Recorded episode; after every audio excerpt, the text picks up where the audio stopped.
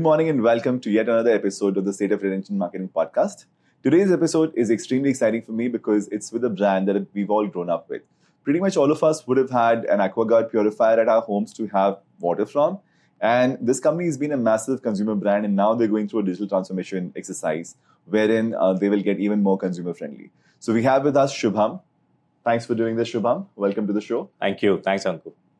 So we'd love to have a quick uh, rundown on your story, Shubham, where you've been, where you are, and how you've come to be at this point, and then we delve further from there. I've been into the industry for almost a decade and a half. Been with uh, consumer tech companies, been with a media company, and now with, uh, and of course, I had a four-year-long entrepreneurial stint, which was fun and exciting. Uh, with Eureka Forbes, I've been into this for almost a year now. A year, almost eight months now, ten months now. Uh, sounds like more of a multi-year journey by now. But uh, the the charter here is exciting. Consumer durable companies uh, and the consumer durable market in India is growing at a, at a rate. Uh, the industry by itself is a little outside the digital mainstream, uh, and of course, with Eureka Forbes as a brand, as as a as a consumer durable brand, as a household brand, the brand equity is very very high.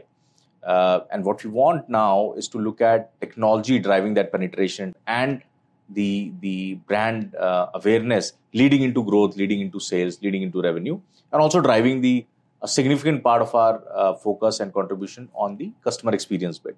So uh, the idea of digital transformation would lead into growth, lead into driving the rightful customer experience, and build the rightful brand equity. Sure, and first, um, I would imagine for the scale at which you already operate, digital transformation is going to be a comprehensive and complex exercise.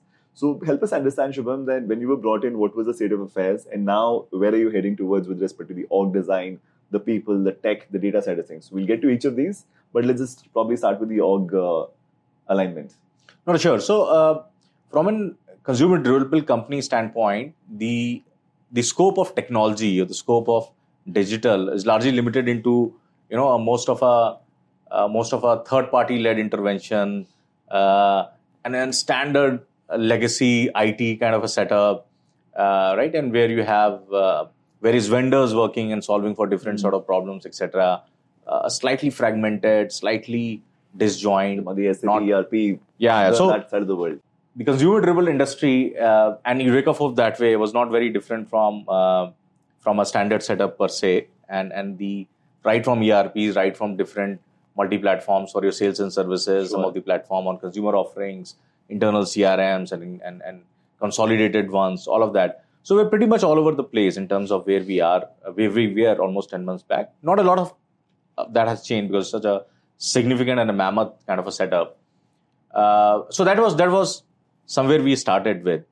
Uh, but what I found uh, very very clearly that uh, there's a significant amount of digital adoption, comma intervention to be done to consolidate and build these platform in a very very comprehensive connected and agile way which would essentially mean that we will build the uh, the core of our product as platforms and, and when i say platforms i would essentially look at saying that something that you build today should be able to easily extend flexible to adopt and ensure that the agility on building and adopting remains right mm.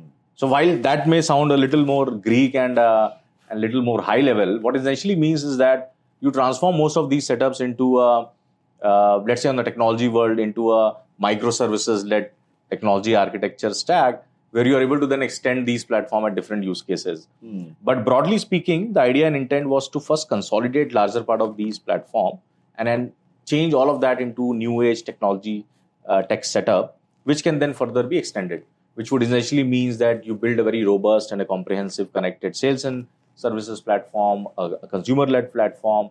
And while you're doing all of these, how are you able to leverage the data which is getting uh, collected across all of these interventions, right? So you create a, a mammoth big data platform which can then leverage the rightful data, build computation on top of that, leverage that computation power into machine learning models, and then a couple of these interventions can go to uh, from a consumer uh, led interventions, consumer led features, or consumer driven features and a couple of them can then lead into your backend operation optimizing for your sales and service operations and, and corresponding so the idea intent being that you solve and build all of that into core platform capabilities, consolidate most of them, build core platform capabilities, and then extend your features and and and uh, features, interventions, etc. on top of that. Sure. So this would automatically mean a lot of build versus buy decisions, right? Because technology resources are always going to be scarce, which means you will want to put them on stuff which is genuinely core to your business slash unavailable outside. But how are you making these choices at this point? So I think uh, the way I look at uh, most of these is that uh, I'll, I'll, take a transactional uh, approach to things, and then I always look at more from a mid to long term per se, right?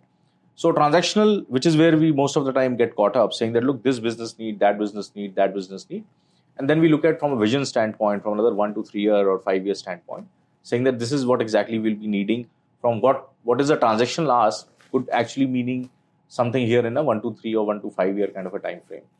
So while you evaluate solutions and options, I think that one uh, first principle basis uh, evaluation always helps, which says that look, let's say if you are trying to solve for a, and I'll take very specific and yet very generic example. Let's say you want to solve for a CRM. Yeah, a CRM is a very very standard tool. Now a CRM would lead into a couple of these existing um, platform level solutions from Microsoft, from Salesforce, from other partners, and then there will always be a you know an, an itch of building all of that uh, in house, etc. Now the question that you need to ask from a CRM uh, is not about what a CRM as a capability provide, right? I mean that would be of course one part of the hmm. the way um, a product lead or a or a tech engineer would would evaluate from a uh, from a features and from a scale and from a uh, NFR per se.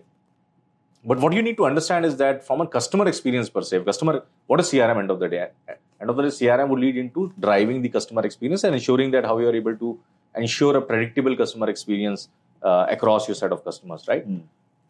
So now the question would be that what are your fundamental ask on customer experience, right? And what is that you want to build with that customer experience? List that down, right? And mm. it's important to just keep keep making it sharper, clearer, saying that look, you want to ensure, for example, you want to ensure that 95% of our uh, requests happen with an NPS of 90. Yeah. Hmm. And let's say the TAT of closing is, is less than 24 hours, right? And then you start making that sharper, etc. Because this is exactly what we are looking at to hmm. build from a customer experience standpoint. Now, the moment you do that, you know very clearly that if you are looking at from an output standpoint, these are my key output metrics that I'm going to chase, right? What are the features and what are the ways and means of of getting there and that makes that's another way of now the next level which is where now you start saying that look tell me the features tell me the functionalities which help me build this workflow which helps mm. me then arrive to nps of 95% sure tell me the features functionalities the workflows and of course the adoption depending on the ui ux interfaces etc to tell me how do i reach to a tat of less than 24 hours right mm.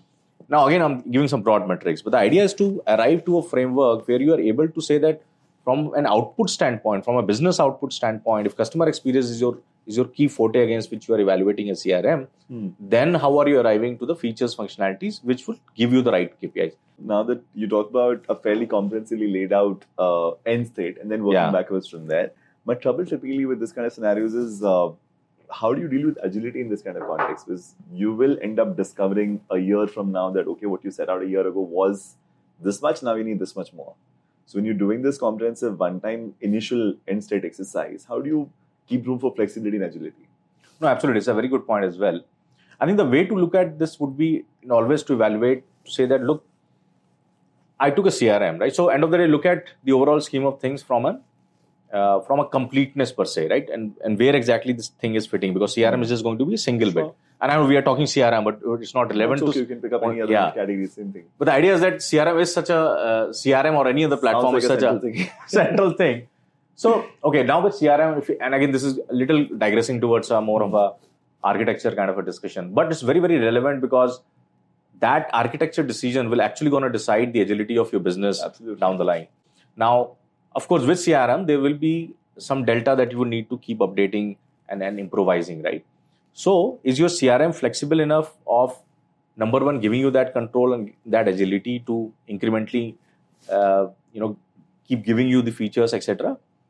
And there could be multiple ways. One way to say that for most of these developer-friendly platform on CRM, they will give you an enterprise platform and they will also give you an agility to say that look you can always increment these codes write your own piece of code on top Mm. of this right and you can Mm. keep improvising that now that is one way of that so if you have that and if you if you vetted that particular proposition that is good but i i would always say that if if that is what you're looking at please do vet don't just come back with a theoretical point of view saying that look ये तो हो गया जी ये तो हो जाएगा ऐसे no Hmm. not, not हो जाएगा ऐसे if that is the हो जाएगा ऐसे let let me just quickly vet what exactly this means the other way to look at from an agility standpoint is that in your overall scheme of things are your are your internal or external applications or your complete stack tied up directly to your crm so i can still use a crm but i can still use it in a more decoupled way yeah Mhm. which essentially means that my systems are going to talk to my internal system. It's going to be a middleware or your mdm or, or something equivalent right?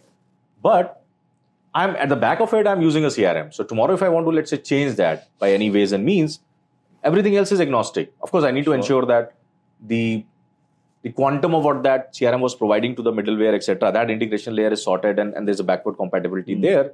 But then i know very clearly that my systems are not directly integrated so the first and very most thing that we are trying to do here in our scheme of things is to say that look from a control and agility standpoint, it's going to be the middleware who drives and connects everything. It can't be that you have a direct stitching between independent systems. It can't be. It has to be, even if they are simple, even if they are just, let's say, uh, uh, two microservices, three microservices, they still have to route through the rightful middleware. It could be a proxy pass, even. Again, getting more technical, it could You're be a proxy. as an upfront heavy lifting exercise to be more flexible in future. Correct. The, again, I said the architecture and the and the platform level capability arise because of that. Absolutely. Yeah, if, if I say uh, that if I'm if I'm building a platform, my platform core capability is saying that my architecture is built in a way that tomorrow if I want to add or update any new microservices, it's only relevant to that particular uh, integration, not anything else. So, you know, one of the things we've learned across previous conversations is the choice between a monolithic stack versus an assemble stack. Because larger comprehensive software vendors which have had supposedly integrated solutions are not necessarily the best at everything they do. They're great at some of these things. And now what we've seen people make the choice, and we've had this in previous conversations, is they end up assembling, okay, this is good for this, this is good for this, this is good for this. What you seem to be doing is one more level above that, okay, this is good for this, but I'm not going to let this talk to everything else directly. I will put my layer in between so that tomorrow to replace this, this is not going to disrupt anything for me. Correct, correct. No, I, think I'm I'm doing it just to extend that. I'm Huh. I'm even doing it, double clicking both of them. Hmm. So, from an overall architecture standpoint, from a high level integration standpoint, ensuring that look, the middleware and the corresponding integrations are driven through that, right? That's one. Number two, I'm not also very, very enthused about getting each of these systems separately, right? And, and that's Hmm. the choice I always try to make. Hmm. And, and, you know, as you said, right? I would love to have that heavy lifting done today for each of those systems. So, for example, let's say if I am looking at a at a marketing automation platform, uh, and I would typically know that my marketing automation requirement are these right now, but for three to five year depending the business progression, of course, business will progress. What are the next five, six, seven, eight things that I will be requiring? Hmm. And for that to happen, for example, a, a very simple thing. For example, let's say if is my marketing automation platform providing me the right clickstream data, Hmm. which I can then leverage in my big data platform and start making more scientific models to Sure. engage customer, personalize all of that, Hmm. right? And these capability I may not require from let's say another six months per se, which is fine. But then of course I require that. So my question always has been about number one, even if you're choosing a certain set of platform, uh, question what exactly it provides and question the the the extension of that from next one to three years per se, if not Hmm. more. I think one to three years has been a sweet spot. I would Sure. say in today's world, one to two years is becoming a sweet spot because things are changing so fast. Yeah. Uh, so that's one. Number two, I think from an overall transformation standpoint, the leaders have to be very, very conscious of the number of uh, number of platforms or number of third-party integrations Hmm. uh, you are doing. If there are just too many, you may like to take uh, a stab to that as well, uh, because down the line, while it is, it is it looks very uh, sexy to say that look, I've got a great middleware and everything else is just beyond that, all of that. But the fact remains, when rubber hits the road, your team is getting sucked up in, in solving for these third party one, third party two, third party three, third party four. Because when rubber hits the road, it's not going to be your ideal workflow that you have built, right? When rubber hits the road, you actually start seeing you know what what things you miss, what are the new nuances, what are the new business use case, the agility, the flexibility, all the whims and fancy you promise your business stakeholders in the initial days, Mm. right? So you got to be very cautious and clear and sharp about getting the rightful platform and try to see if you can consolidate most of that. Mm. Try to see if you are not able to overly, you know, get everything as you want. Yeah. So, which is where it gets complicated and interesting at the same time. That where do you draw the line on uh, how many is too many in terms of number of uh, different tools that you bring together, and in some sense, if you consolidate too much, then you're also compromising in some sense. So, where do you see that appropriate balance? I'm sure this is subjective and business context driven, but in your case, if you've addressed this, how have you looked at this? So if I just take a step back and I look at my day-to-day operations, right? And I and I and the and the easiest way to do is is to just scan my emails over last 30 days or, or 90 days and see through just club them into various different categories, saying Sure. that look where exactly am I getting the largest uh, discussion happening. Now, if I would be uh, and let me let me say that if I found those those scans, right? So I would say, let's say operational ABC operational is one bit, XYZ e-commerce is another bit, uh, and then ABC change management is another bit. Yeah. So if you are able to clearly understand and, and foresee that your larger chunks from an operational standpoint would be this bit, which is, let's say, for example, your service operations are going to be the most dynamic one, and which is where you would need a lot of agility, lot of control, lot of dynamism. Because while you are solving for that right now, you know very clearly that this is going to evolve and this is going to be direct consumer facing. So the amount of uh, dynamics it will have will also be paramount versus something like, let's say, a, a financial controlled workflow. Yeah, Mhm. which once built would remain uh, largely stable. largely stable and, and uniform, hopefully, uh, Mhm. over next six months or year or so. So, if that is what you found, then the idea should be that now this is the platform which is where this particular business use case or a workflow is getting served. Now, what is the agility there? Do I have a complete control there? Hmm. Am I working with one partner, or is it my in-house, or I'm working with three, four, five partners? Hmm. Now, the moment if you tell me that it is more than one, if that service operation bit is critical to me, and I'm I have to work with more than one partner, now that would be uh, that would be a Red flag of sorts. red flag sort of thing, and and then I'll start challenging that. While you may be solving that for the interim, Hmm. are you going to stick to that Hmm. and and, and uh, going to persist the way forward? Hmm. So the way to look at that, if the dynamic and agility is there, try to consolidate, get all of that into one. Is core versus non-core the right framework to look Core at? it? versus non-core. You have to define your core. See, the, the important thing is, Ankur, that these core and non-core also changes, right? I mean, because That's you're what I was about to in a transformation journey, my Mhm. core right now is something, but let's say another six months, nine months, I got something done, dusted, etc. Now Mhm. immediately shifted shifts to the Mhm. non-core. Mhm. But I think the important thing would be that in a transformation kind of a setup, it's it's very easy to get caught up into so many cores at a time, right? So it's also uh, and and while we talked about the whole architecture and tech evaluation, etc., there also has to be a business side of things where you say that look, let's understand what is our core. Let's not start solving. While you may need to do a lot of things in parallel, but at a point in time, let's ensure that from a focus standpoint, what are one or two key areas we are solving, and you solve it really, really well Hmm. the amount of parallelism and the amount of sequencing, etc., has to be discussed, decided within the team because what we easily forget today is that it's not only the product tech outcome which which determines the transformation. It is the change management, it is the Absolutely. adoption, it is the way to you know perceive that way forward on on using that particular product and taking it through. So if I were to step back and you know make a ten thousand feet view on the digital transformation of a consumer durable platform or company like yours, what would be the independent milestones that you would imagine are fair reflection and you know whatever you're able to share about your choices that okay this is what I'm calling core right now for the next twelve months and I will solve for this before I even touch that meaningfully. So I'm, I'm doing a little bit of work there, but I'm not double triple clicking on these things. I'm prioritizing this because you've been here ten months. Yeah. You've seen the journey of the company in a certain fashion. What would be those, you know, end state, of course, is nirvana, but then intermittently there are milestones. How do you articulate those for uh, your industry? look at from a company standpoint. Now, of course, we are selling our products.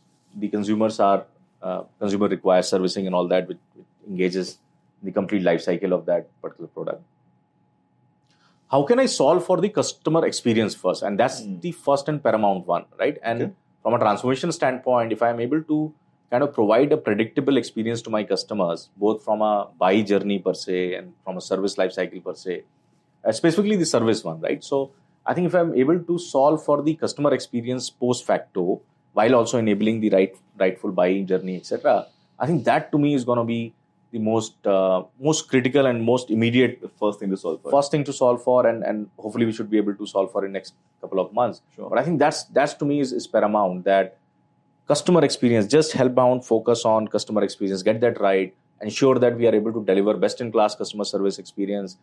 Uh, larger part of that life cycle happens on the app or web, uh, and larger part of that engagement also shifts to digital. Sure. Yeah, so I think that's that's going to be the The first- the first and, and paramount one. I think uh, from there on, I think once we've got, and to me that's that's hygiene, that's basic, right? In today's world, It's also the hardest part in some sense, right? it is the hardest part. I agree. I agree. I, I think the amount of core, you know, demanding scheme of things. If you need to, you know, if you look at top twenty, top thirty most demanding things which uh, a transformation leader has to go through, I think some of these things would be at the the top five, right? So, which which is demanding both in terms of the quality of execution, the the solutioning aspect, the whole tech part, the business alignment, the change management around it, etc. So it's, it's it's very very uh, core to any of these uh, transformations. So it's important to kind of get that right in totality and not just solve for the tech solutioning bit or a product solutioning bit. Hmm. So I think if, if you're able to solve for the customer experience bit, and I think that to me is going to be uh, the paramount one. What essentially it also gives you a, a a flexibility into driving your multiple executions is that if you're solving customer experience, you're solving the digital product uh, solutioning part, you're also solving the data part.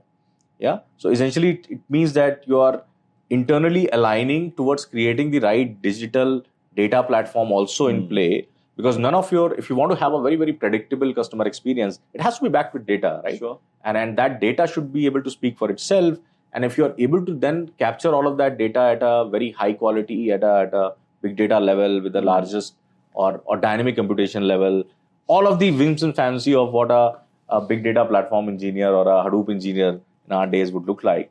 Uh, yeah so how are you able to create that level of uh, data centricity while you're building all of this? I think customer experience would be just one broader bucket but when you're solving it you're solving the digital products Like you're solving the data points within that as well. yeah you, you have to actually solve all of that Now you seem to have made the customer experience bit itself into a comprehensive problem statement, which Correct. might be a multi-year project by itself. yeah So within that, how do you now prioritize? no absolutely and that is where this is exactly where you and it, it's famous in my company the v zeros and v1 Hmm. uh, the business folks talk to me in terms of v0 and v1 uh, jokingly for sure the idea is that for all of these core components the moment you have identified these core components you have to define the first set of versions in each of them so for example version 0 customer experience comes with an nps of let's say 85% Sure.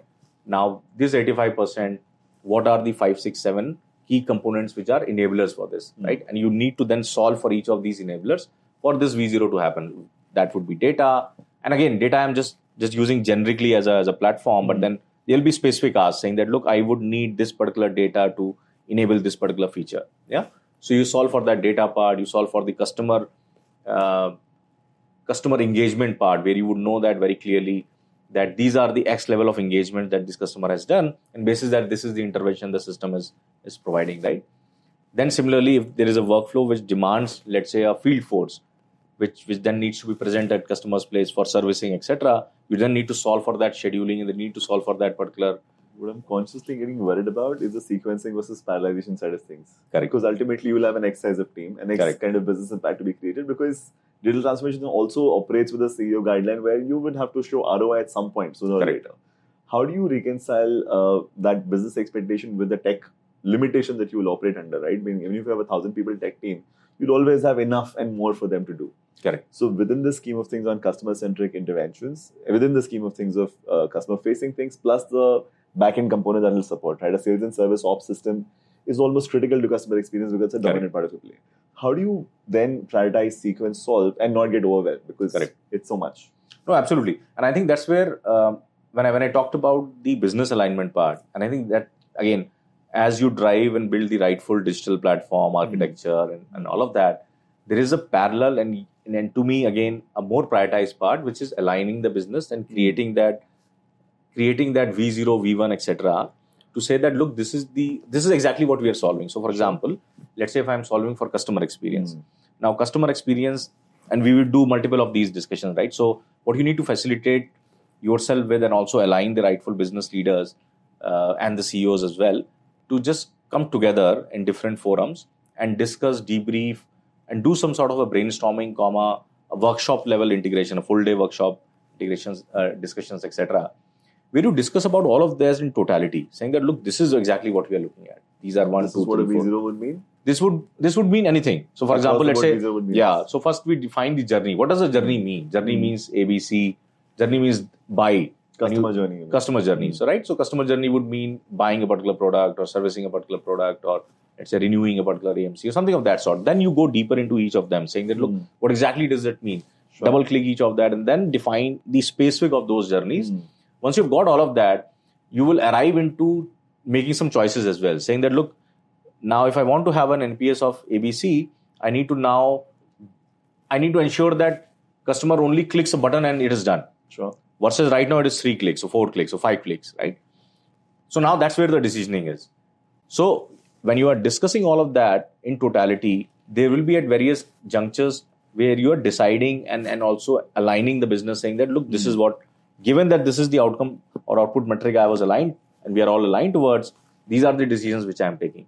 So when you do a couple of these multiple exercise, you can call it as uh, brainstorming, workshops, whatever it is. But once you're end to it, you come back with a very sharper closure on saying that look, this is the scope items that we are defining between V0.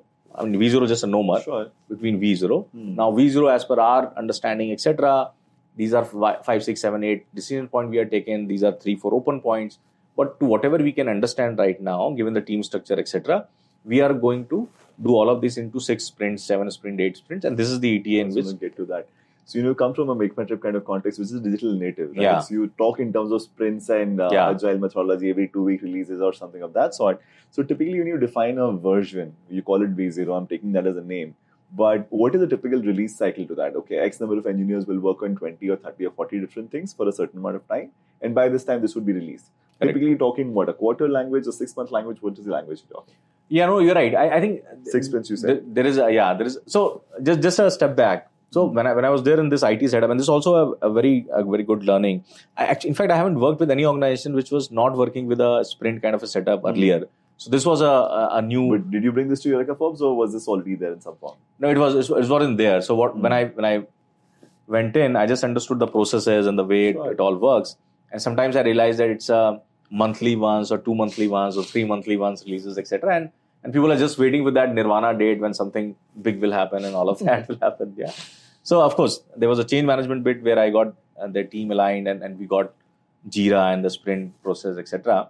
And it worked for a for a reasonable amount of time. Now people are comfortable, they Sure. understand, etc. Which is to me the people side of change management, which is Yeah. like a big step by itself, right? Yeah, yeah. I would still not say that we are still there. I, I would Yeah. Mm-hmm. still we're still very very primitive kind of a setup. But at least see the see the way to look at the adoption is at least are people able to understand what a sprint means? Hmm. Are able to are people able to say that what what a V zero or a V one or V one dash means? Right? Sure. So are they aligned to that level of nomenclature at least in the initial days? Yeah. To to your point specifically, how do you then define your uh, execution? I think the definition of that is you'll take some bigger milestones. So what will happen in a transformational kind of a setup is that your first of your releases would be bigger milestones. So that would mean that effectively you may not be able to show some progress maybe in a two weeks or a four week kind of a thing. If if let's say most of that that is a, a build journey. So in the build journey, you may take a, a good three month or a two and a half month. I would say don't go beyond three months. Hmm. Uh, if possible, try to keep that as a two, two and a half month because that's that's more practical. That's chances of slippage as, as well as is just confined into another one or two week kind of thing Hmm. versus taking a three months, six months kind of a thing, which is a slightly more riskier way to kind of get executed. But I would leave it to the leaders to define that. To me, the sweet spot is somewhere between two, two and a half months. So you make a big release in a two, two and a half month kind of a setup. And then from there on, define your sprints in a way that incrementally you're doing something else. So for example, the moment you have the first two, two and a half month thing coming, uh, the initial couple of weeks will be a little ad hoc. Uh, Sure. because you'll start seeing some traction, you'll start Mm. seeing some slippages, leakages, etc., etc. You'll try to immediately fix all of those. Hopefully, the quality would be fine, so you'll not be over over uh, bugged with that. So another week to week, you do some uh, patches fixes to to get that stable and align that, and then you get into a standard process of a two weekly kind of a delivery, uh, and then you start seeing some progress. Now again, there will be a choice for you to make. Now the choice would be that you've defined V0 as a as decently done. Now the choice for you is that your backlog is huge. Yeah. Now you have a choice again, saying that look, should I again go into this two two and a half month kind of a thing and start building uh, something on that sort of that more sensible or meaningful, uh, or I start doing just the two weekly kind of a thing. Uh, I don't have a clear answer to that, but I think from a guideline standpoint, here is what I would recommend.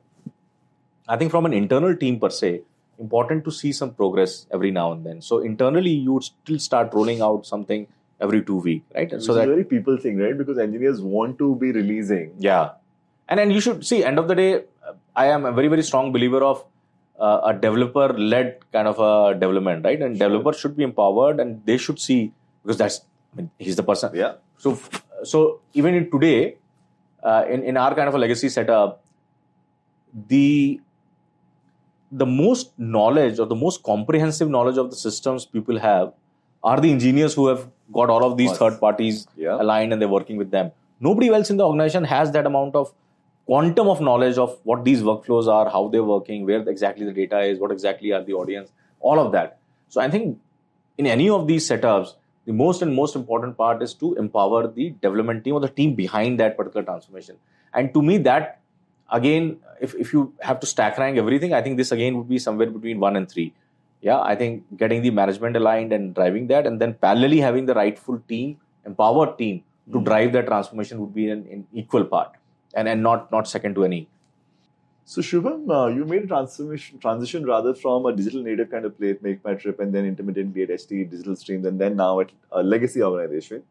From a just the DNA of a tech savvy versus a legacy organization, there's a big change, right? And the people side of things can sometimes become a the first thing to solve for. Yeah. Right. So the fact that they brought you in automatically meant that uh, they have a certain level of confidence and commitment to the topic. How did you then go about solving the people side of things and the culture, the people bringing in new talent? How's that journey? No, very good question. I think I think this also um, something as a, as a as a continuous learning um I'm dealing with and, and trying to make the best out of it. But I'll just break it down into two parts. Uh, so one is that there's an existing team who's, a quantum of knowledge and and um, so first you have to have the right level of interaction with them to ensure that they are completely committed and aligned to the cause right so i think what happens most of the time is that as a new leader when you enter you kind of you are actually right i mean you are a threat to to all of those Yeah. people saying that ye bahar se aaya bacha what what he's going to tell me? We are here for like 25 30 years. He's coming and giving us some gyan this that. And which uh, to all rightfulness uh, is correct. Uh, I don't know any any part of that, right? I mean, these guys are there running the show and all of it. So I think the first and foremost thing would be that how do you first get that level of trust and enablement with the team going, so that they are they they feel comforted, they are aligned to the cause, and they also understand the bigger picture. The important thing that I've done at multiple in my initial multiple uh, weeks and town halls and then the one-on-one discussions that I have with the team is to say that look, this is exactly what we are alluding towards. This is what exactly we want to want and why, right? And and of course then start taking them along, saying that now tell me if this is the problem statement, what exactly will be your way to solve for it, right? So hear from them and, and align them in terms of the solution that they are proposing. And most of the time, when you when you get things right, when you tell them the rightful details on what sort of problem, why the solution would not have this level of capability down the line immediately, etc., etc., they start understanding your perspective, and and then over a period they will start resembling more towards your goal, etc. Hmm. Now, all of that is not going to happen in a transaction for sure. So you will have the initial level of resistance and challenges and, and, and whatnot, right? I mean, end of the day, all of us are people. We have emotions. We have the right way to, we have ways and means of dealing with the situation, right? End of the day. The second part, which is the most interesting and most uh, complex part, is the hiring part. Now, hiring again, I have the liberty of hiring multiple people, leaders, etc. Uh, and I and I think I've been hiring for last six seven months now uh, across roles. I'm, I'm I'm finding the engineering leads. I'm finding the product leads. I'm finding the data engineers, automation, all of that, and of course IT person, etc. as well. Uh, I'm able to hire six people by now. Yeah, just six. Yeah. How many do you look out? I, I, think I would have interviewed somewhere around, if I'm not wrong, I, I, think I would have interviewed somewhere around 350, 400 people. So your funnel is very sharp. And how yeah. many positions do you have to start with? I started with somewhere around, uh, I think we had a lot of positions initially open, but I just sure. kind of, when I looked at I said, boss, hoga nahi. Hmm. So let's look at a sharper set of 10, 12, 15 people hmm. and, and just get them aligned first. So I was trying to build the leaders, at least uh, leaders who are at a hands-on level, leaders sure. who are not uh, coming at a uh, right? You, you get what I'm saying, yeah, right? So, uh, so I, I, want leaders who are at a hands-on level who are able to you know roll up the sleeve, get their stuff, and, and get yeah. that going. Uh, so I was able to hire a very very less, and that was also a choice. I wanted to have a very lean, sharp team, just to be so that I can work them at an individual level, and also show them the impact, mm. right? So if you as an individual comes and start driving one part of the greenfield project, and this is also I'm going to talk about how it helps mm. me to mm. hire people uh, with that level of uh, that level of alignment of what they want to do in terms of working on a maintenance kind of project versus the greenfield project. Mm. Uh, so if you give somebody a, a, project which is more greenfield, building grounds up, building in a uh, building in a vision that it can align and give it, let's say, a X million customers uh, visibility over, let's say, one to three years. I think these are a couple of sharper things that um, some of these leaders aligned, and, and, and, that's where they were able to um, we were able to hire, and of course they're doing great. So in totality, from a digital team hiring per se, I think my learning was you can't just hire anyone. Uh, you just can't hire people from Amazon, Flipkart, or I'm not saying that I mean it's difficult to hire, but you're just not able to hire just like another company, right? And of course, these are best of the talents and best of the talent in the world now, right? Not just India. So there are going to be two, three ways in which you can, uh, you know, do that. I think when I do my discussions, of course, I do the shortlisting and all of that.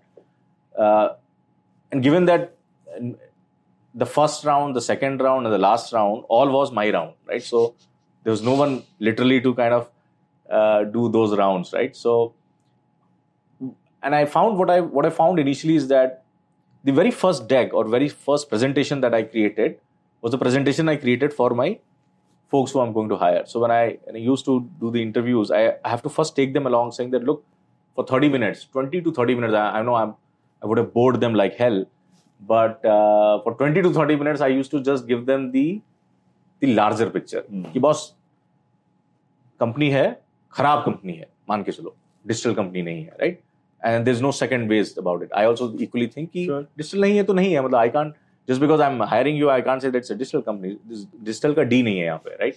So now, but this is what we have to offer. This is what we are going to build. ये रहेगा tech stack, ये रहेगा problem statement, ये रहेगा इसका outcome, right? And then talk them through the specifics of that. So I think the rudimentary way of hiring was all saying define the 9 to 12, 15, 18, this, that. Uh, but now, when I look at what I would have started with a 12 to 18 year, is now shifted to four to maybe a six to seven years. Yeah, because I'm able to get that talent. I'm able to get yeah. that person, and he's equally aligned. So a person who comes and works with me directly, or or let's say leads one of these products, and has a four to five or six year experience, look at the kind of exposure he gets. And that, of course, he'll be accountable. He'll be having the rightful skill as well. We'll do that competency level test. But as an individual, he also gets such a such a massive exposure and and he drives all of that greenfield uh, project. So I think just to summarize mm-hmm. on, the digital hiring part, I think we have to break the standard rudimentary ways of hiring. You have to look out for for bright chaps. Forget the experience to to a uh, to a reasonable extent. I know we are still a corporate, so we still have to you know have that level of uh, zigzag with the HR saying that boss ye to.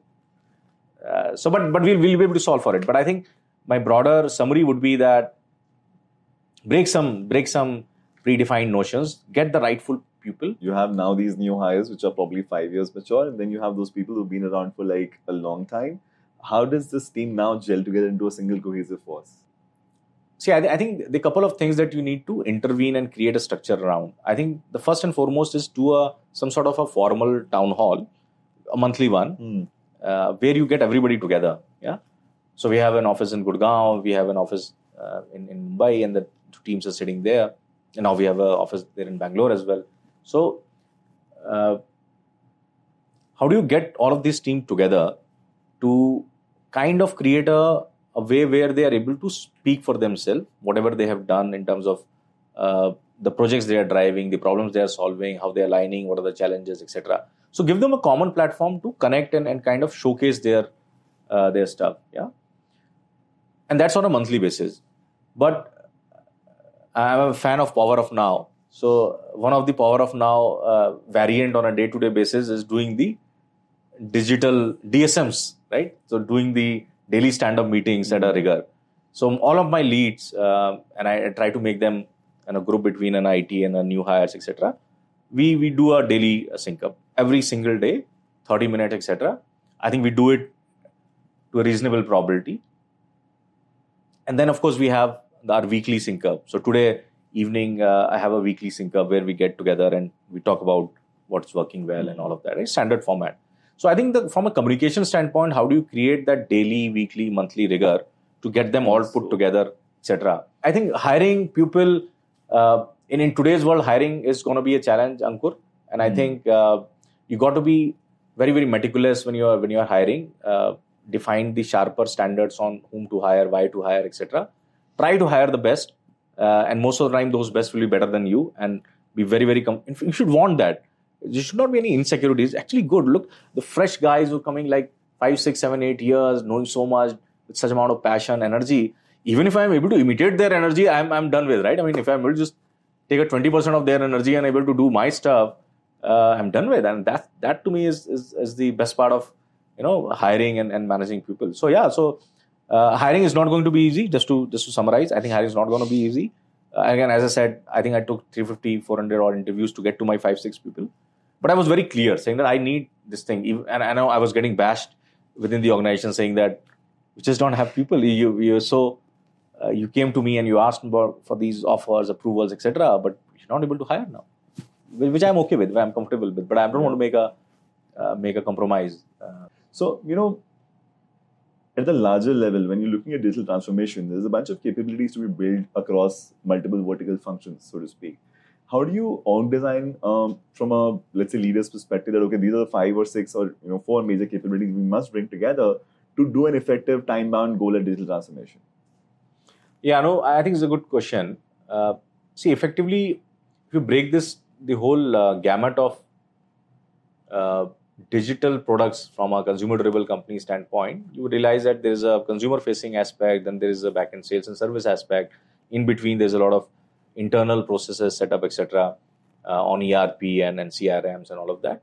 And then, of course, there is a data bit. So I would I would break it down into four different uh, verticals. One on the, the consumer facing, the other one on the uh, the back end sales uh, field force or, or likewise the data bit, and fourth being the internal bit, which is around how do you get the overall SAP, ERP, and all of those sorted, etc. Hmm. So uh, we, we talked a lot about the consumer experience, so that uh, by and way is covered. We also talked about data, but I think on the sales and service side, or or the overall back end field operation per se, you would also need somebody to kind of own it from a business standpoint, Hmm. and which is where you need to have a partnership uh, with a with the rightful CEOs on the on the sales side, service side, or let's say a chief operating officer. Yeah, so so structure where you are able to at least connect with one person to say that look, this is the business person who would own from a requirement and from an overall ask per se one person to to connect and work with to say that look he's the one who signs off on what he requires on what the Hmm. overall Hmm. sales service or the field force would look like and then work backward from the team to say that how do you now create a structure to align to this particular individual an important thing is that again it's going to be very very uh, this particular transformation specifically on the field force side and, and equivalent is very different from a consumer side right? Because here while consumer of course are, are next generation and they are largely adopted in the, the e-commerce world etc how do you get the same level of adoption? How do you get the same level of workflow automation etc done at the field force side where you'll hmm. have a gamut of audience to capture right? Right from a equivalent of a gig worker to somebody senior managing let's say 100 200 odd people right? So with that amount of uh, uh, with that amount of length and breadth of your consumers, how do you ensure that you're what sort of interface you're building, what sort of Mhm. workflows you're Mhm. building? So the nuances there from a product standpoint, while it does not get talked a lot because it's not that sexy. so, but but if you ask me, that amount, the, the real product experience that you build through the right UI UX interfaces, the the way to you know ensure adoption, the way to ensure uh, a limited number of clicks to drive that, and, and all of those that basic basic hygiene product, uh, which requires very very micro level detailing. I think that needs to be very very closely worked with this business person, the CEO equivalent, or, or Mhm. likewise, so that the team in totality works not just from a tech product standpoint, but very clearly understand the audience. For example, right now what we are what we're doing is is to actually identify that particular individual, create that cohort, create that audience to say that look, this is the repo of my audience. This is exactly what he what she does or what he does, and and just articulate that into very specific uh, workflow to kind of automate. Hmm. And then you would have let's say a similar five ten different workflows to validate. But for each of them, you would have done a very very grounds up uh, collaboration Hmm. working with those people, taking their feedback, asking them to use the app, what exactly they are using, how exactly they will use, etc., and then create the right digital journeys to enable that. And within this framework, given that consumer durable is a broad space, Eureka is of course a large leading player, but then this is a likely problem statement across multiple companies. And I would be surprised if nobody has really sassified some of these solutions. Because if this is the same by and large ask, with of course its share of configurations and uh, customizations, that has to be, then again the build versus buy question would come together, right? Yeah. No, no, I, we, we did that and we did mul- with multiple enterprise platform, etc. Yeah. Uh, and I think I still went ahead and, and did the build journey. Not Yeah. that it, it sounds uh, this thing, but I think what I figured out with, with all of these platform, and of course as a forward looking thing, I think there will be a lot of uh, scope on how things would improvise from here on. Uh, well, I cannot share the specifics now, but what I think very, very strongly is that there are going to be a fundamental change management or fundamental interventions, comma innovations happening on all of these core platforms that I talked about. That's number one, and that's going to be defining and determining our, our, our growth progress. Now, with with something which which we strategically think so very important and and so very defining, it's important to have the rightful controls and agility there.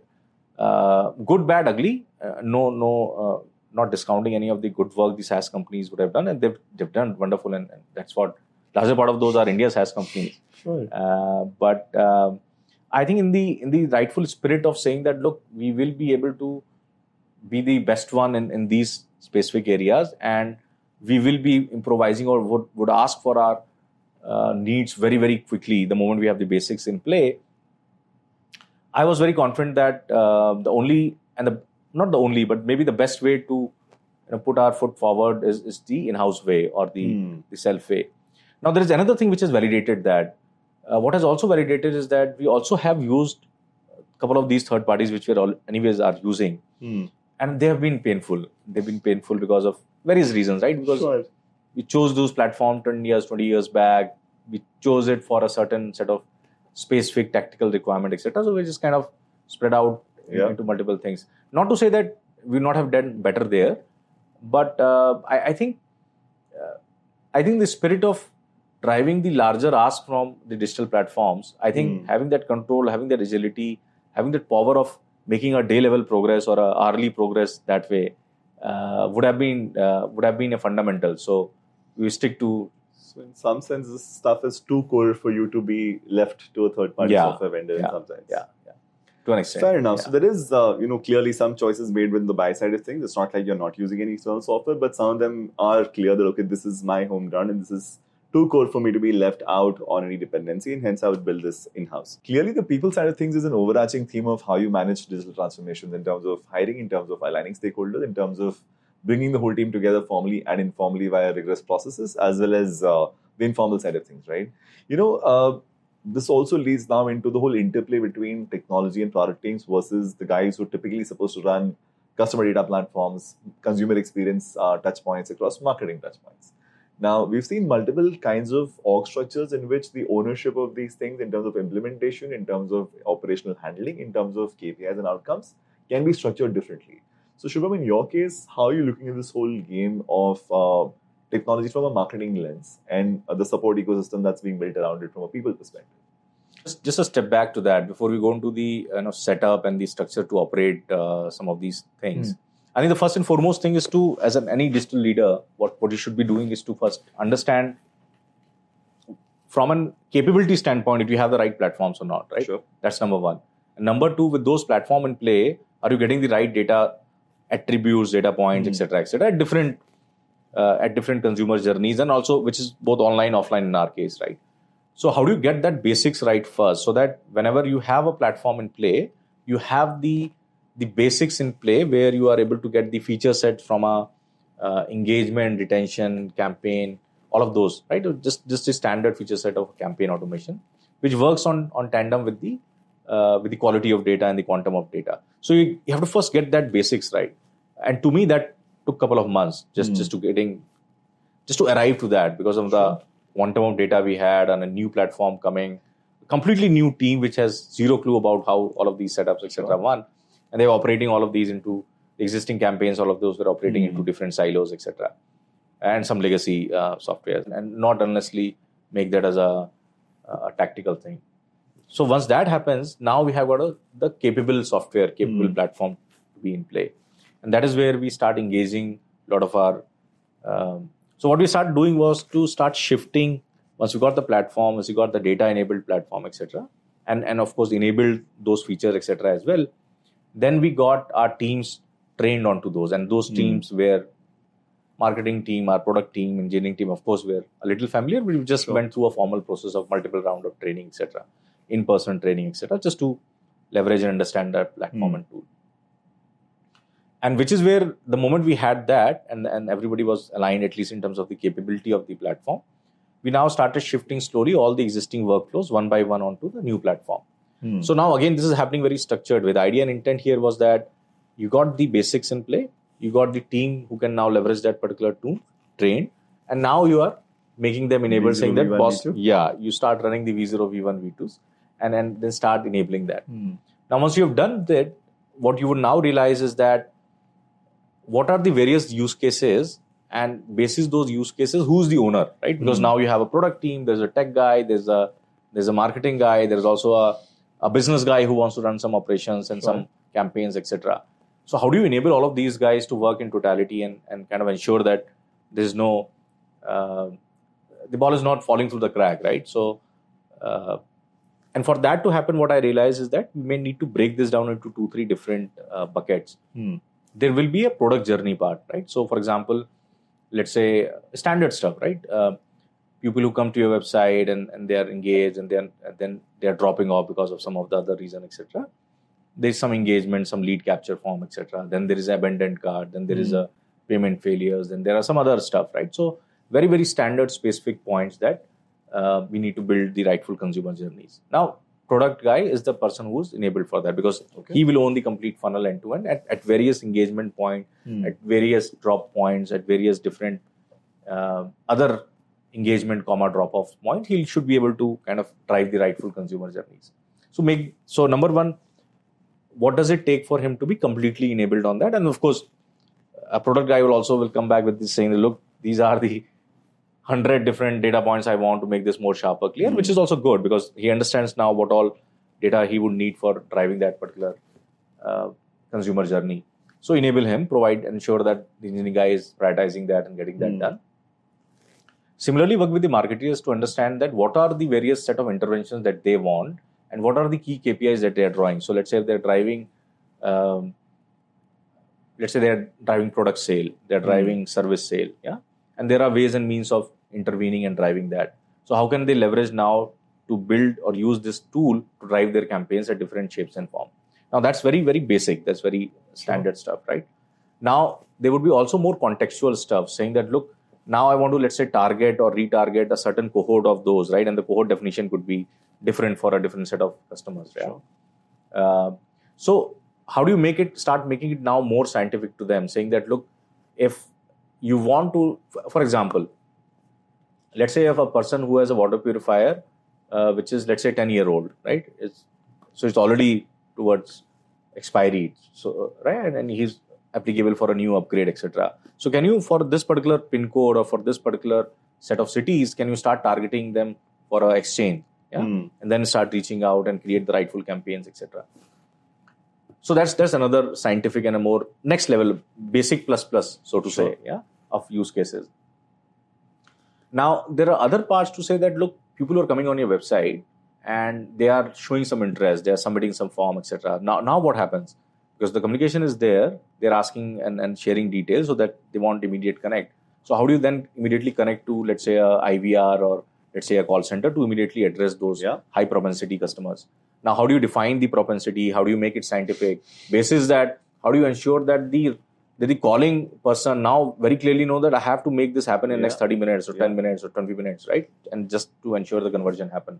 So I think taking from a rudimentary sending somebody a an SMS or a WhatsApp versus making it more scientific and making it more self-attuning Hmm. and then driving the targeting retargeting because once you have completed so let's say the call center completes the Yeah. call right and person submits some detail etc that detail again should come back to the call center uh, to the marketing automation platform right so Yeah. you got the rightful you completed the funnel now you know very clearly that basis that particular outcome what is that you are expecting are you Hmm. expecting uh, another set of intervention to happen where somebody needs to let's say give provide a demo and, and go and, and provide that demo at Hmm. that particular date and time or there's another call which is scheduled to drive that can system automatically now follow it up and, and drive that particular intervention Yeah. as well so to make the targeting retargeting complete and and that's where the beauty of these uh, automation platform is that you can now set up the right set of variable and right set of attributes provided you have captured it properly and you've got all your integration done from your data lake to let's say the marketing automation platform your marketing automation platform to your call center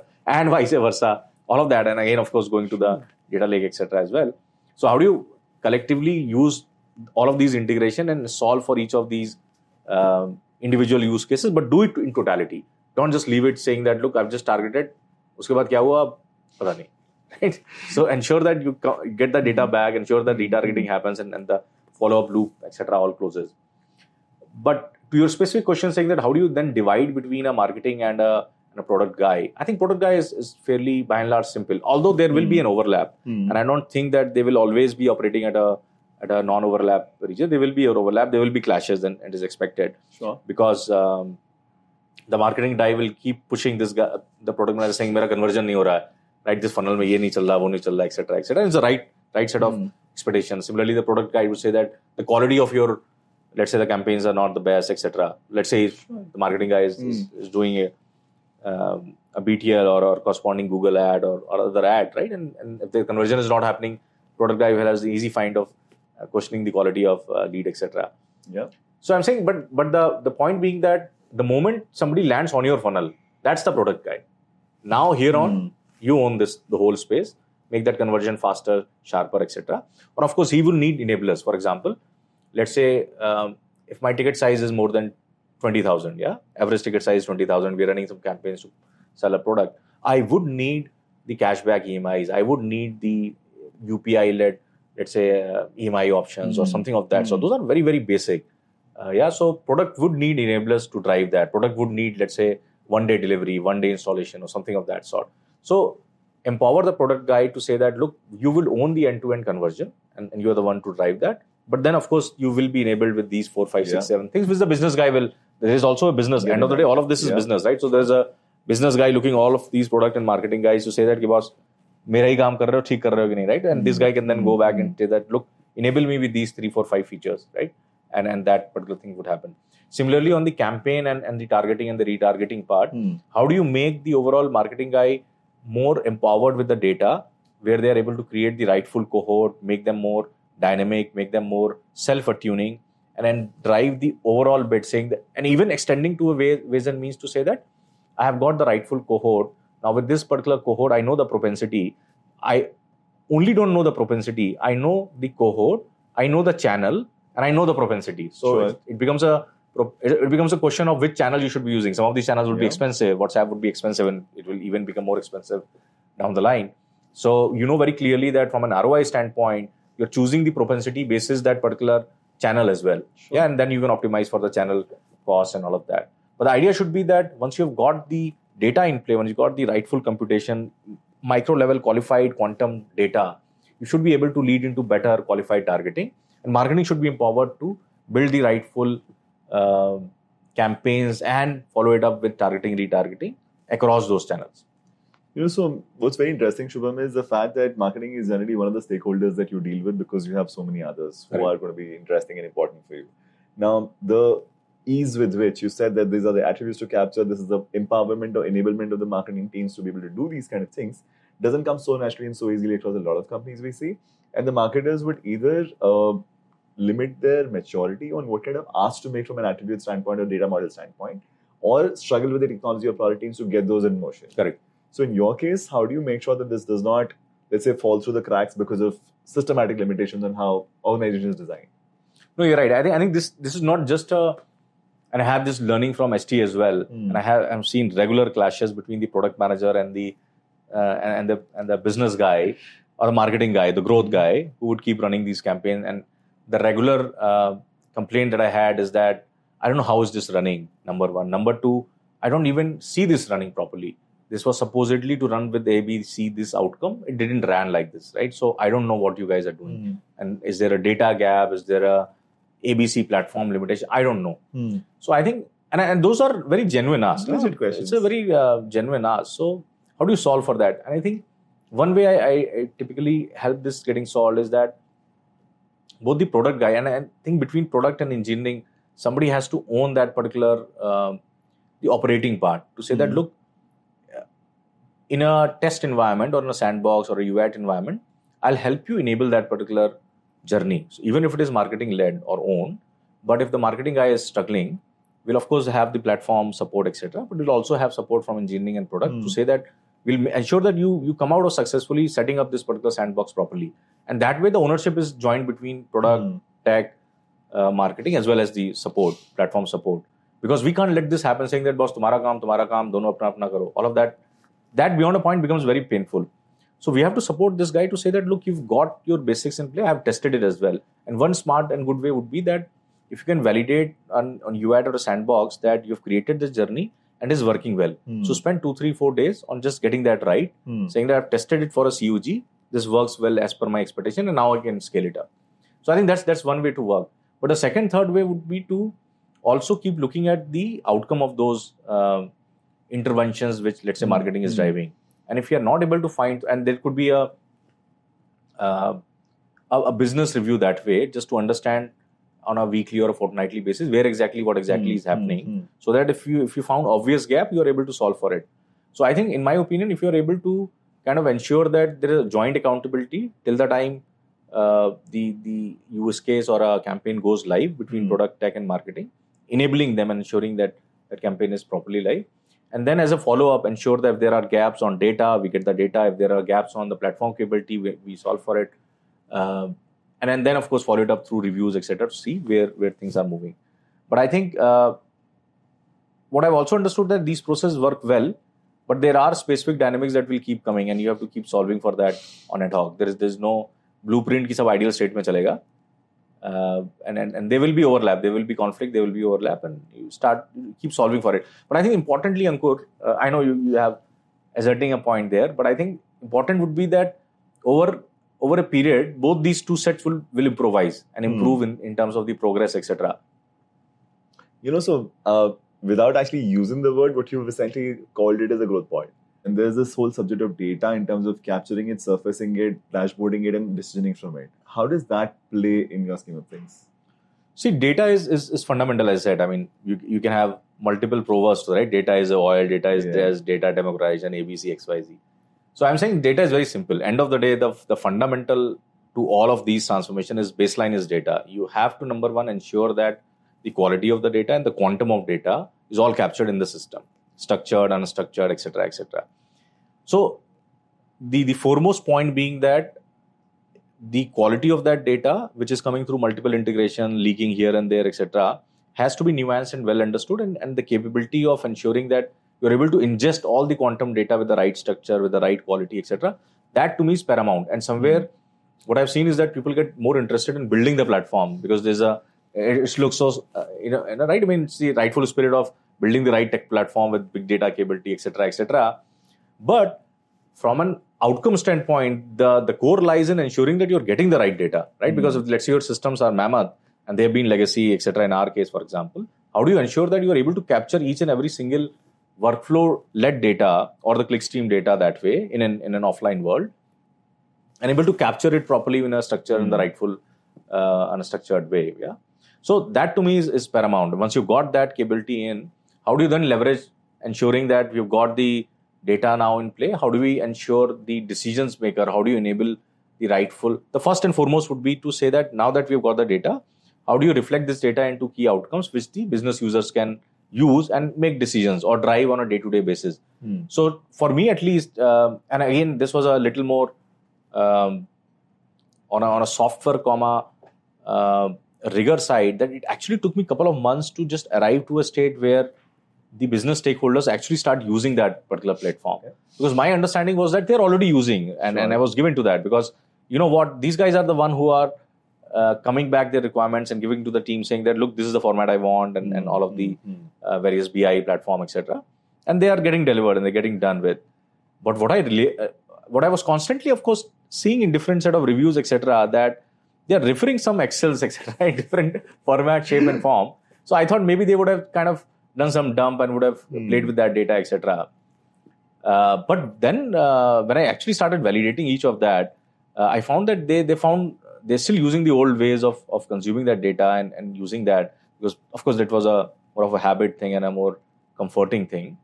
So the first starting point for me was to say that now that we've got the data platform, now we got that stabilized, now that we got that basic capability in play, and we are also delivering some of these fundamental decision making KPIs, input, output, etc. on on at, at length and breadth, right? So we just kind of scaled it so that uh, there's no excuse on saying that look, this data is not available, and that's why we are using something else. Sure.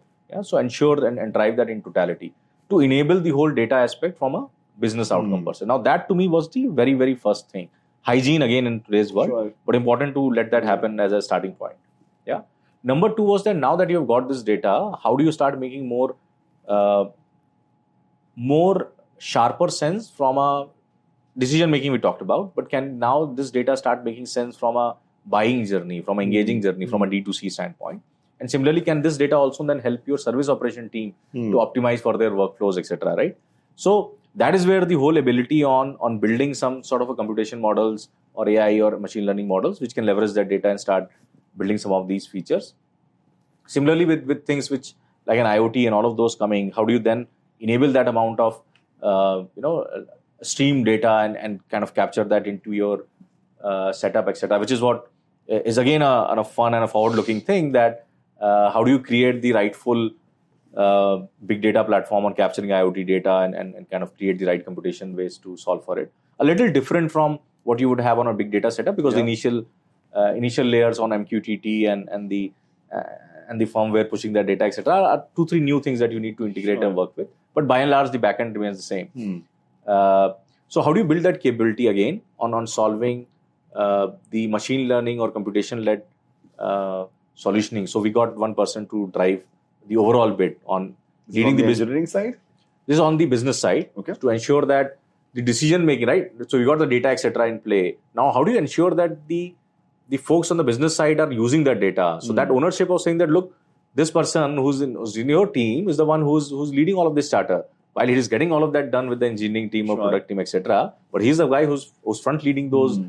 those requirements, those asks, etc. So that becomes a decision maker, or he's a person who drives all of that. Then you better leverage him and drive that adoption and and democrat- democratization, so to say. a Yeah. handshake between engineering and business from a data standpoint. Data science. So whatever has to be surfaced, whatever has to be utilized on the decision making side of things. Yeah. So uh, from an org perspective, you have the product guy, the engineering guy, and now also this data guy who interfaces with business. Business Correct. is the one accountable for uh, revenue, I would imagine, or growth, Yeah. and that the whole thing gets stitched up.